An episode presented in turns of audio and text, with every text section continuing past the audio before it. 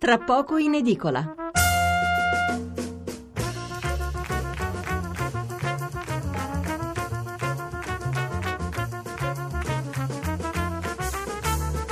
Mezzanotte 27 minuti e 40 secondi, siamo in forte ritardo questa sera. Allora, riprendiamo con la lettura dei messaggi arrivati in extremis nell'ora precedente. Eh, Bianca da Firenze racconta il figlio trentenne di un'amica diplomato e con quasi dieci anni di esperienza come magazziniere ha impiegato quasi un anno per ritrovare un lavoro in una ditta di Prato. Gli hanno prospettato una serie di contratti da rinnovare ogni 15 giorni per sei mesi, c'è bisogno di aggiungere altro, fino a vent'anni fa Prato era la locomotiva industriale della Toscana. Ezio d'Arezzo, 800.000 posti di lavoro gli ha fatti il cannone di Draghi con la sua politica monetaria. E poi eh, vedo Alessandro che scrive: Occupazione di Stato è stupida, investire sulle società innovative e sui gruppi di neolaureati, vedi Estonia.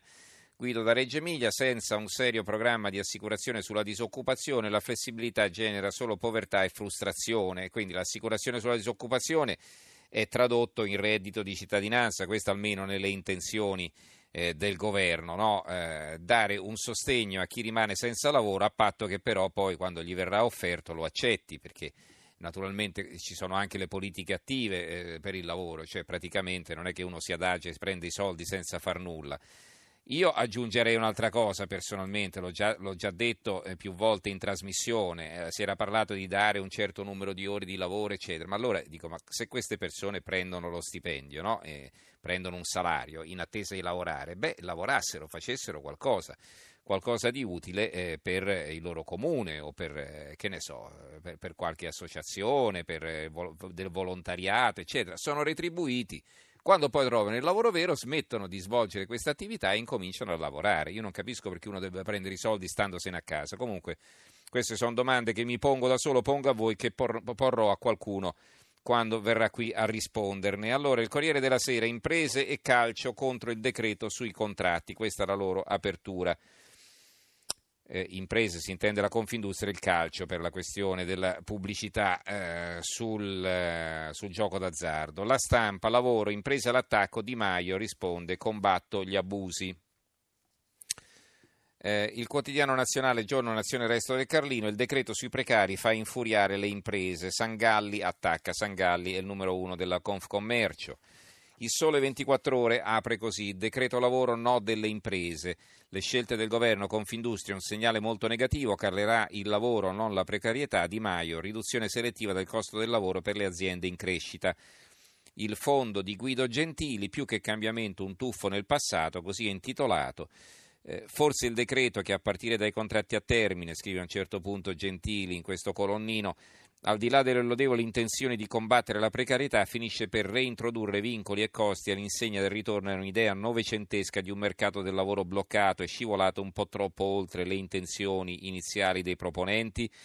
Forse durante la preparazione dei testi ci si è dimenticati che la campagna elettorale era finita, assieme ai suoi innumerevoli slogan che governare significa anche ascoltare chi per mestiere fa impresa sul campo, Qualcuno si è distratto perché l'altro vicepremier, il ministro dell'interno, nonché leader della Lega Matteo Salvini, ha disertato il primo consiglio dei ministri del governo del cambiamento preferendo il Paglio di Siena.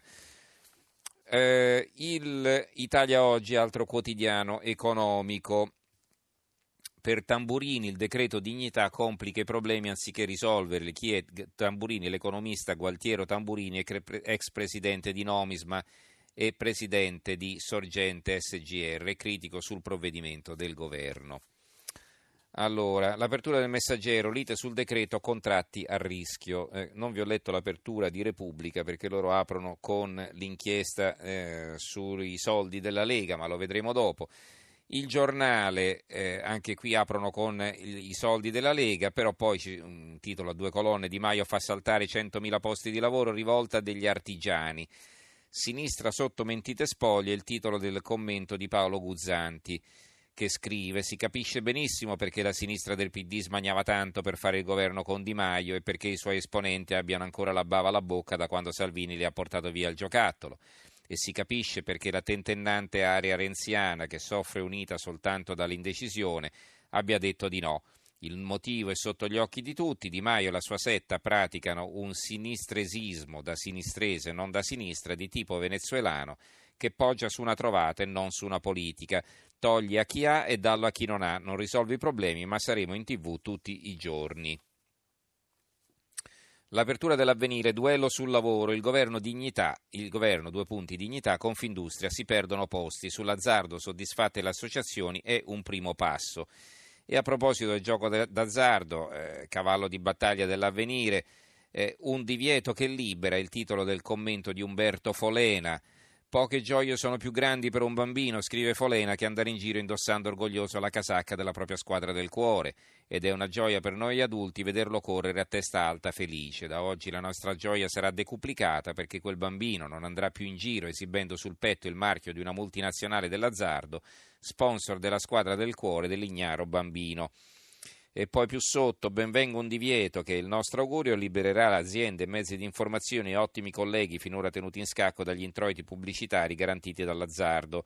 Sponsorizzare può essere un atto filantropico e dall'alto valore sociale, ma anche una forma di controllo. Ti pago, attento a quel che dice e fai. Benvenga, confermando quanto replicavamo a chi obiettava che in Europa nessuno vieta la pubblicità. Bene, per una volta noi saremo i primi a tracciare la buona rotta e no, non saremo noi ad accodarci pigri, ma saranno gli altri a domandarsi perché eh, si esita a imitare l'Italia. Il fatto quotidiano, azzardo, la mega lobby che fa la guerra a Di Maio, un mercato da oltre 100 miliardi. Gli ultimi dati parlano di una quota di giocatori problematici del 2,4%, circa 400.000 persone, per lo più uomini. Gratta e vince il lotto in testa, ma crescono grazie anche ad app e spot le scommesse sportive. A fianco c'è il titolo di un pezzo di Alessandro Robecchi, solo il titolo, se mai esistesse una sinistra si infilerebbe nel decreto dignità, scrive il titolo del pezzo di Robecchi. La verità, e adesso per favore non urlate al comunismo, è quel che scrive Maurizio Belpietro. È bastato un decreto per far tornare comunista un governo che fino a ieri era stato liquidato come di estrema destra. Potenza della disperazione di chi sta all'opposizione che non sapendo quasi mai cosa dire dice tutto e anche il suo contrario. Il manifesto, il manifesto apre in questo modo eh, apre con eh, l'immigrazione, ma lo vedremo dopo, e poi dopo la dignità arrivano i voucher, il decreto sui nuovi contratti, un grande titolo a centro pagina, la promessa di Tria, conti in ordine, vincoli sul reddito e la flat tax, e poi economia e lavoro, un buon terreno per la sinistra, un pezzo di Alfonso Gianni. Al peggio non c'è mai fine, lo conferma l'editoriale di Sallusti sul giornale di ieri. Salvini fermi i nuovi comunisti. Saremmo di fronte all'invasione degli ultracorpi, ove grifagni comunisti avrebbero l'aspetto di Luigi Di Maio. Più sotto c'è un'intervista, più in basso, a eh, Landini, segretario confederale della CGL. per cancellare il Jobs Act serve molto più coraggio, questo è il titolo. Eh, poi eh, l'apertura di eh, Libero, eh, Di Maio piace ai compagni perché è un comunistello, questo è il titolo, sindacati e vecchi arnesi rossi entusiasti del decreto di dignità di Gigino che invece terrorizza gli imprenditori, Conte in difficoltà, non siamo nemici delle aziende, la Lega tace imbarazzata. Un altro pezzo sempre sulle tasse, sotto caro governo impara da Trump, il presidente ha abbassato le tasse e creato un boom economico, un pezzo di Paola Tommasi. Ancora più in basso un altro titolo sul ministro dell'economia. Tutti zitti sui conti, decido solo io. Il ministro dell'economia tappa la bocca ai grillini spendaccioni. L'opinione, flat tax e cittadinanza, tria, studia e rinvia. Il dubbio, decreto dignità e polemica con Confindustria. Abbiamo poi una vignetta di Staino, eh, una bambina al mare con il papà. La bambina dice perché Di Maio adesso guarda verso la CGL? Perché se guardasse verso il Mediterraneo, chi gli darebbe la forza di restare accanto a Salvini? Il mattino di Napoli l'apertura allo scontro sui contratti. Confindustria, artigiani e commercianti bocciano il decreto dignità, rischio un milione di posti a termine. Conte, non siamo nemici. Meno precari non vuol dire più lavoro, il pezzo di Luca Ricolfi è titolato così e non so se sia vero che nella predisposizione del decreto dignità abbia avuto un certo ruolo significativo la CGL, scrive Ricolfi. Certo l'ipotesi non è inverosimile vista l'impostazione nella parte che riguarda il mercato del lavoro. Il secolo XIX, imprese all'attacco di Maio, abbasseremo il costo del lavoro. Conte, non siamo contro le aziende. Tria esclude la manovra correttiva. Eh, il tempo di Roma, Di Maio, 13 milioni di posti di lavoro, ma sugli spot è rivolta. Ancora la Sicilia, lavoro ombra, Di Maio eh, cresce soltanto l'occupazione a tempo determinato. Di Maio licenziamo il Jobs Act ma non siamo contro le imprese. Il giornale di Sicilia, il decreto eh, dignità tra le polemiche, Conte non siamo contro le imprese, rivoluzione per i contratti a termine, pesanti critiche dalle aziende all'attacco Gentiloni e le opposizioni. La Gazzetta del Mezzogiorno apre così, le imprese di Maio in peggio, e quindi giocano sul cognome, Confindustria ci sarà meno lavoro, il ministro colpiremo solo gli abusi, divieto di spot sulle scommesse, sale la protesta di gestori e Lega Calcio. Il Gazzettino di Venezia, anche loro hanno il pezzo di Luca Ricolfi e poi sotto la polemica, le imprese venete, il decreto dignità farà chiudere le aziende.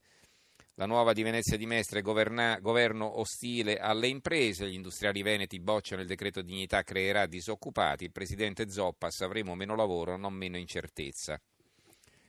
Ancora il piccolo di Trieste, decreto dignità, no delle imprese, una zavorra per lo sviluppo. Il giornale di Brescia, lavoro, scontro, governo, imprese. Poi qui invece il fondo è su un altro argomento ancora.